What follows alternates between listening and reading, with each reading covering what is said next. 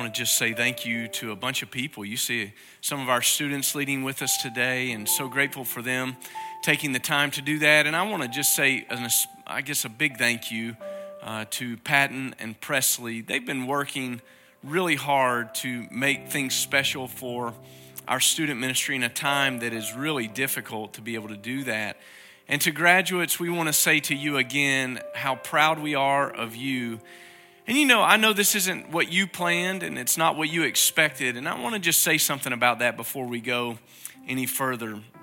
On the one hand, I'm really sorry that you're not getting the kind of graduation that you had hoped you would get. I'm sorry that you're not getting a, a ceremony maybe that you would have hoped to be able to have. But on the other hand, you've learned some lessons that it takes a lot of people a very long time to learn.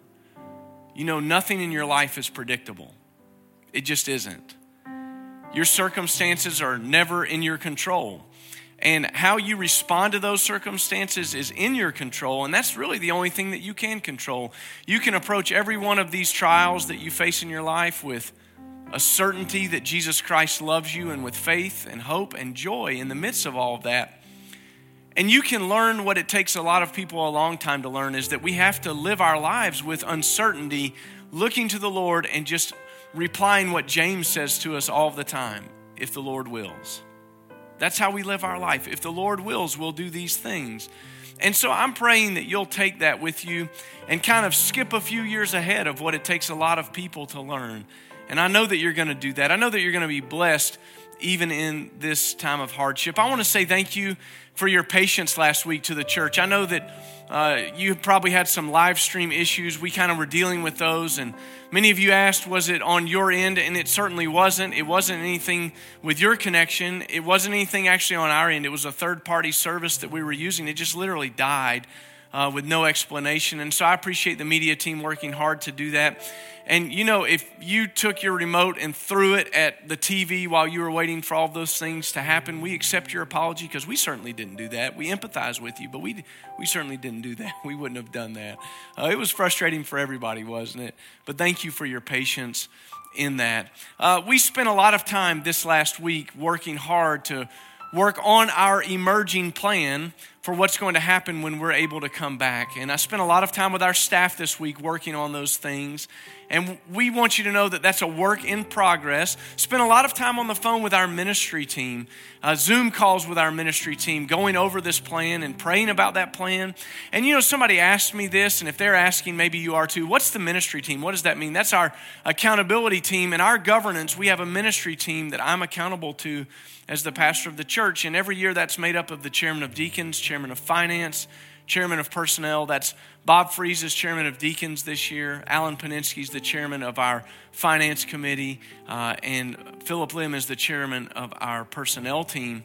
And I get to appoint a couple of folks, and, and this year that's Joe Roberts and Tim Moore. So we have a, a great group of people working with us on that. They're praying with us about that and, and offering us advice as we go through that. We also spend a lot of time talking to a medical advisory team made up of some doctors here in our church, just talking to them because we want to make sure that we're walking through this in the way that we need to, a way that's prudent and, and would be wise for us to do. Remember that we're in a four phase plan. We're going along with what the mayor has, has outlined for us, and that's the plan that we've adopted. And so the earliest that you'll see us get together will be sometime in June, and it won't look like what we might expect it to look. Even now, we know that that's not going to be what we would expect it to be. So we're working through that, and we just appreciate your patience and your prayers. Keep praying for us during this time.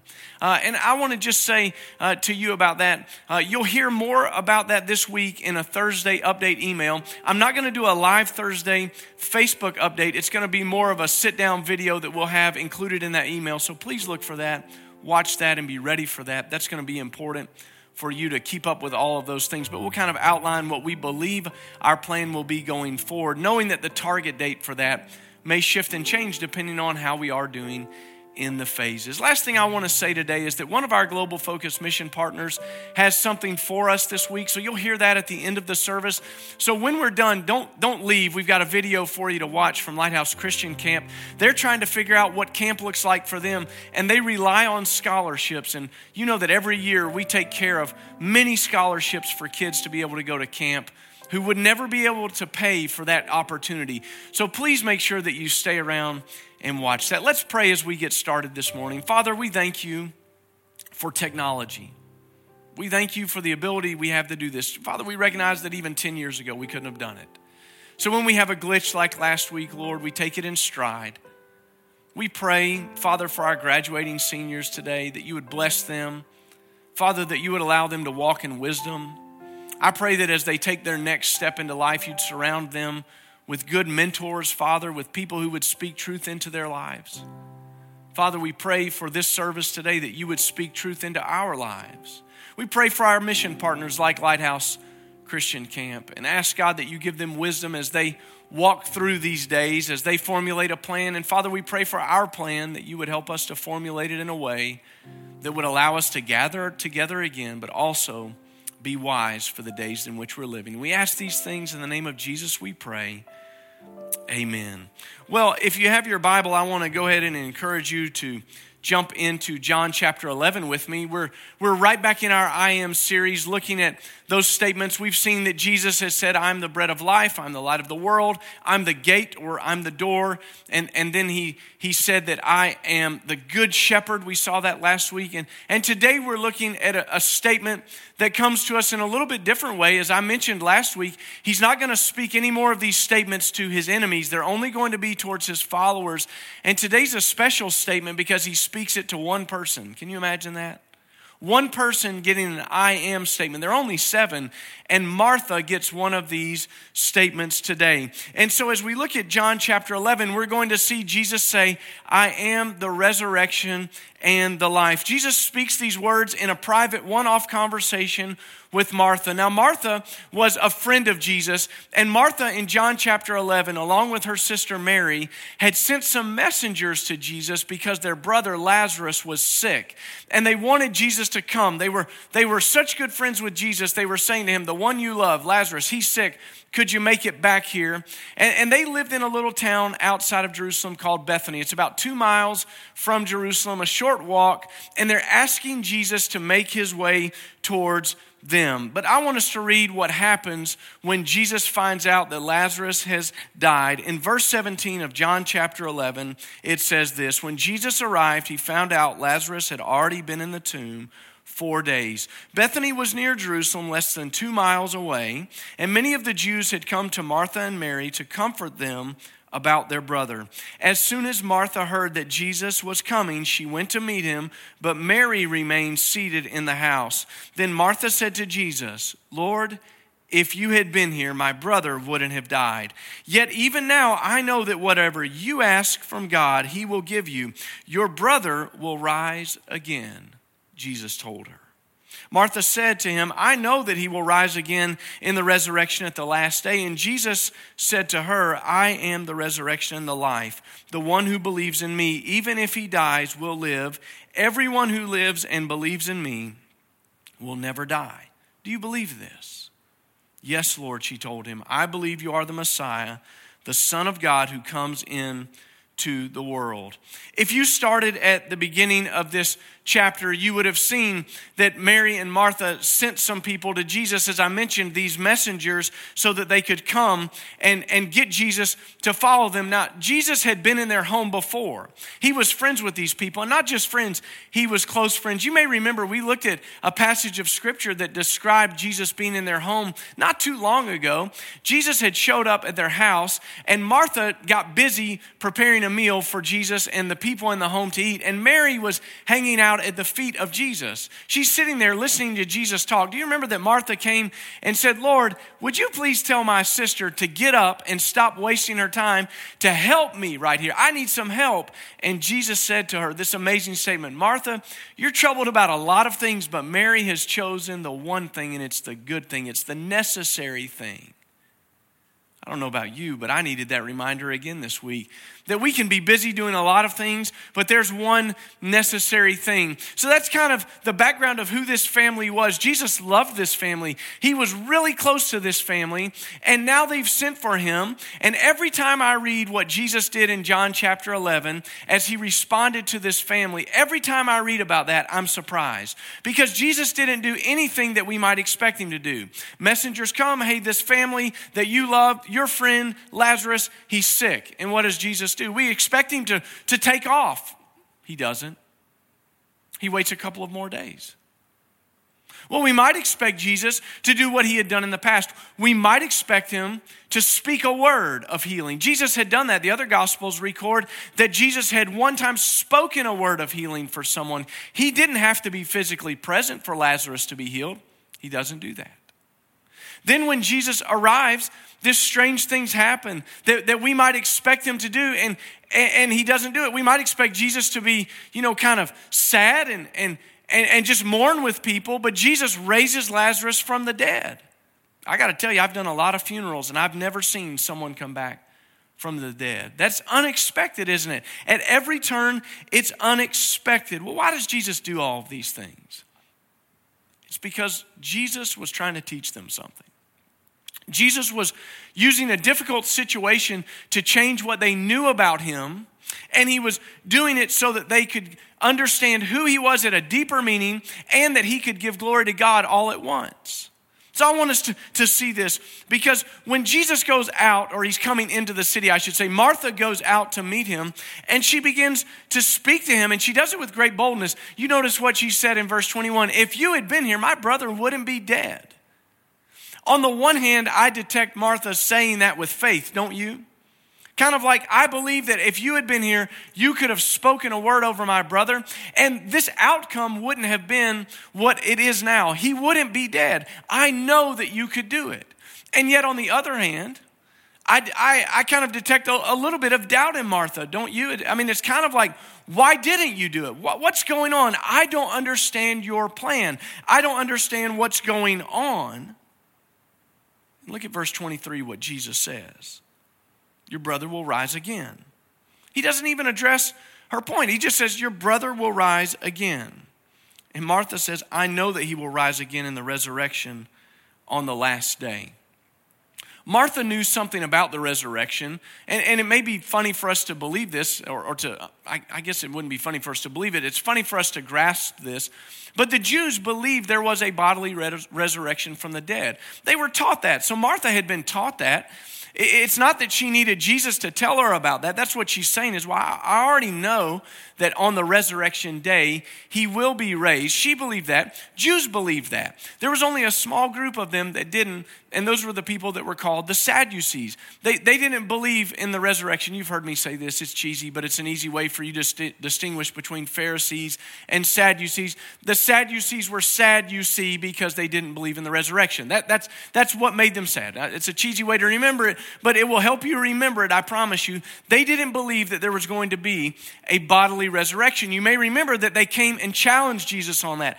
Hey, there was a guy, he was married, uh, he dies, and then he has a brother, and he dies after he marries this lady. And they go through this thing and they say, Well, who's the wife going to be married to in the resurrection? Trying to trick him. And Jesus says, You don't understand anything about the resurrection. Because in that day, there's not going to be marriage. We're not going to give in marriage and take in marriage. It's going to be different than how you understand it. Well, Martha understood there was a resurrection. She believed it. She knew that he would rise, her brother, in the last day. But I think Martha did what we often do. One pastor spoke about this that I read this week. He, he talked about how a lot of times we see these things as far off. They're way out in front of us. We don't see how they might have much bearing on the here and now. And we may believe a lot of the promises of God are, are true enough for other people. We may believe that, that other people can appropriate the promises of God, or, or this person that I knew, that God would do that in their lives, but we don't see how they appropriate in our lives. We don't want to do that. We don't want to look at these I am statements and say, those are good for other people, those are good for someone else. They have to be good for us. What does it mean for us? I am the resurrection and the life. Listen how Jesus responded to her statement about the resurrection in verse 25. Jesus said to her, I am the resurrection and the life. The one who believes in me, even if he dies, will live. Everyone who lives and believes in me will never die. Do you believe this. As I look at that verse, there are a couple of things that come out, two really important pieces of information. First, if a person has already died, but they put their faith in hope in Jesus Christ for salvation, the scripture says they will live again. You see that there in verse 25. The second thing that you see in verse 25 is that everyone who lives now and places their faith in Christ will never die. Well, what could he possibly mean? Because Lazarus is already dead. So, how could it be that Lazarus will never die? Jesus was speaking to something that's really important. See, the first death that we endure, as awful as it is, and Lazarus had endured that, it's not the only death that we're meant to fear. There's a second death for those who are not in Christ Jesus. I was just reading something this week in, in my Bible study, and it's a terrible thought. When you think about the angels, do you think about them like I often do? I think about how angels watch over children, how we have guardian angels, how they, they minister to God in heaven. But you know, the Gospel of Matthew records on a couple of different occasions that the angels are going to be sent out in the last days, and they're going to gather people who have done evil, and they're going to place those people in what the scripture says the fiery furnace where there's weeping and gnashing of teeth. That's a terrible thought, isn't it? That's the second death that we're meant to fear. And Jesus is saying, for those who are in Christ, we have no fear of that death. There's nothing that we have to fear because of that death. He's telling us that the worst thing that could possibly happen to us will not happen in our lives if we understand the resurrection. And for believers, that's an incredible comfort. Now, just so that the church wouldn't be confused about that, as the early church was getting started, the Apostle Paul wrote about the second coming of Christ and the resurrection from the dead. And I want us to be crystal clear about this. Let's read what he wrote in the book of Thessalonians, chapter 4 verse 13. We don't want you to be uninformed, brothers and sisters, concerning those who are asleep, so that you won't grieve like the rest of those who have no hope. For if we believe that Jesus Christ died and rose again in the same way, through Jesus, God will bring with him those who have fallen asleep. For we say this to you by a word from the Lord. We who are still alive at the Lord's coming will certainly not precede those who have fallen asleep. For the Lord himself will descend from heaven with a shout and with the archangel's voice, and the trumpet of God, and the dead in Christ will rise first. Then we who are still alive, who are left, will be caught up together with them in the clouds to meet the Lord in the air, and so we will always be with the Lord. Therefore, encourage one another with these words.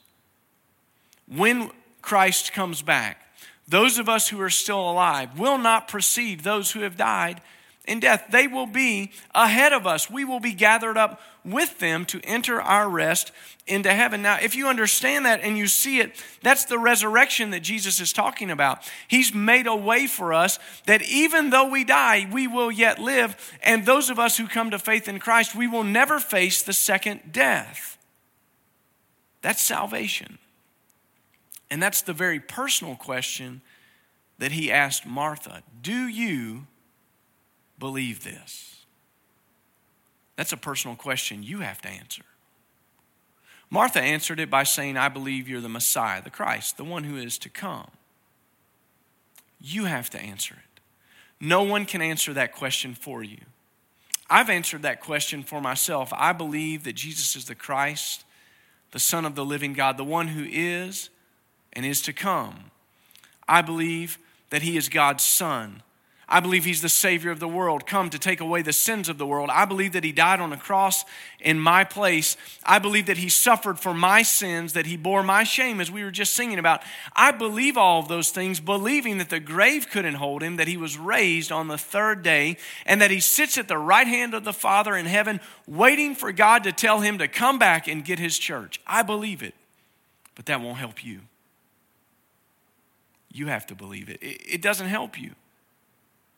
Your family believing it, your wife believing it, your child believing it doesn't help you. It's a personal question that each of us may, must answer.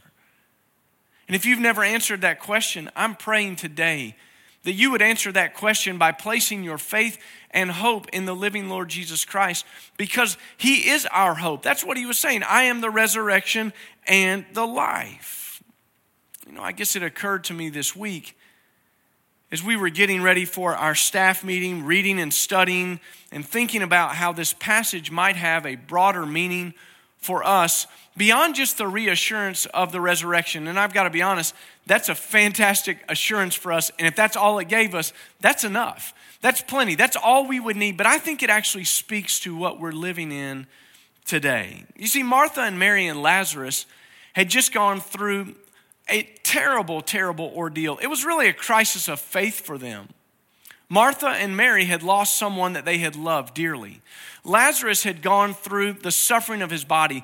When the, the scripture says that he was weak, it, it says that his I mean, that he was sick. It says that his body was getting weak. He was in weakness. So you know that he was watching the decline of his body as he was suffering.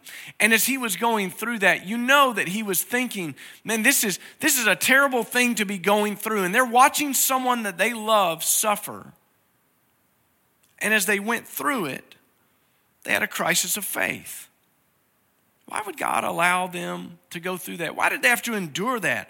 Why would they have to go through something so difficult and so painful? But John recorded something just a few verses before we started reading this morning in verse 17. If you look back at verse 14, listen to what Jesus said as he talked to his disciples. Jesus then told them plainly Lazarus has died. And I'm glad for you that I wasn't there so that you may believe, but let's go to him. What a funny thing for Jesus to say. I'm glad that we weren't there. I'm glad that we weren't there. I'm glad for your sake that we weren't there because you're going to believe something about me. You're going to see something through the crisis of faith that they're entering into, this family that you know that I love. You're going to see something that you wouldn't have seen, and it's going to glorify God. Years ago, a man named Dr. Henry Blackaby wrote what is one of the best books a Christian could ever read outside of the scriptures. It ought to be on your required list of reading if you've never gone through the book study, Experiencing God, Knowing and Doing the Will of God. In that book, Dr. Blackaby talked about how God never wastes a crisis in our lives. He doesn't do it. God will never waste a crisis in your life. He uses a crisis in our lives so that we will act in faith and we can discover something about God that we might not have known. Every time we go through a crisis, we can act in faith and we either discover or we rediscover something about God that we previously had forgotten or we didn't know and as I thought about that, that's exactly what happened with this family. They were in a crisis that had rocked their world. They were unstable. They felt like they couldn't control the situation. They were reeling from the pain, weren't they? I mean, that, that would have been our experience too. But I believe that a lot of us are in the same boat this morning because of the pandemic. As we deal with things that are outside of our control, there are circumstances that are outside of our control this morning. For instance, you might be a graduate, right, who is reeling from not being able to go through the normal rites of graduation. You might be wondering what the fall holds for you as we're hearing about certain colleges saying we're just not even having college. What does that mean for a freshman? These are circumstances beyond your control. Some of you have had to endure economic hardship during this time. You've been scrambling just to make ends meet over the past few weeks. Some of you have been separated from a loved one because you've not been able to care for them because you've been excluded from a facility where they've been living in. Uh, some of you have experienced the pain of loss because you've seen a loved one die. These circumstances are a crisis. And yet Jesus says to us, I am the resurrection and the life. Martha's faith allowed her to declare Jesus was the Messiah. She believed that and that he was the Savior of the world. And it allowed her in faith to see that God was moving and God was going to receive glory. Now, I want you to think about it. There are only seven I am statements that Jesus gives, and he gives this one to this one lady I am the resurrection and the life. And He's the same for us today. He's the resurrection and the life for us today. That even if we die, we will live with him, but he's also this life. Do you remember a few weeks ago, we talked about that Jesus said that I've come that you may have life and have it abundantly, overflowing beyond measure, that you could have that. I believe that we can have that even as we're living now. Because he is the resurrection and the life for us, it changes present circumstances. It's not a promise just for the far off where we can hope for it one day and, and hope that it works out in our life. These things are true in our lives now. He's the resurrection and the life. And we can live in faith and respond to that and discover how God wants us to live and respond in these circumstances in which we're living. He is the resurrection and the life. It means now, in the future. It means in a pandemic. It means on the darkest days of our lives. Our living hope is Jesus Christ. And that allows us to live in faith. That allows us to confront these challenges as families, as individuals, as a church in faith. Church, we need to just focus our eyes this week on Jesus and discover who he is. That maybe in the midst of this crisis, whatever it is for you and however it's affecting you, that God would be saying, hey, I'm trying to teach you something about me. Don't miss it. Don't miss who I am. Lift up your eyes and see today that I am the resurrection and the life. You're living hope. If you've never given your life to Christ, you need to do that today. Don't wait. Come to Jesus. Walk through the doorway of salvation to heaven through Jesus Christ for those of us who are in Christ, we've answered the question personally that we believe He is the Christ, Son of the living God. Let's act in faith this week. Let's live in faith, placed securely in the Son of God who loved us and gave Himself for us. He's the resurrection and the life. Would you pray with me? Lord Jesus, we thank you today that in the midst of our our times that we're living, in the midst of a pandemic, you would say to us today, You are the resurrection and the life.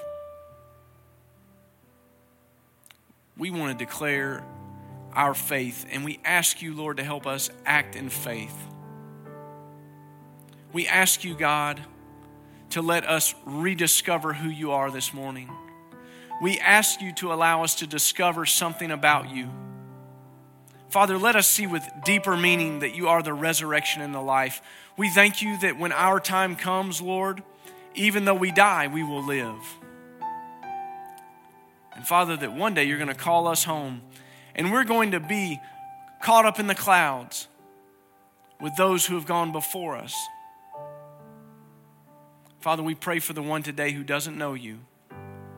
And we ask, God, that they would answer the question it's the essential question today Who am I? Martha got it right. Lord, we ask by the power of the Holy Spirit that others watching this stream today would give their life to you. Lord Jesus, we ask you to establish our church in faith and hope. As our living hope, you are guiding us. Lead us, Lord and we will follow. In Jesus' name we pray. Amen. God bless you. Don't forget Thursday to look for our update email. And don't forget to hang around for just a minute. We're going to watch that lighthouse video together. And make sure you're praying for them during this time. They've got a lot on their plate too. And you be generous to give. Give a scholarship if you can. Help keep them going. God bless you. I can't wait to be back with you very soon.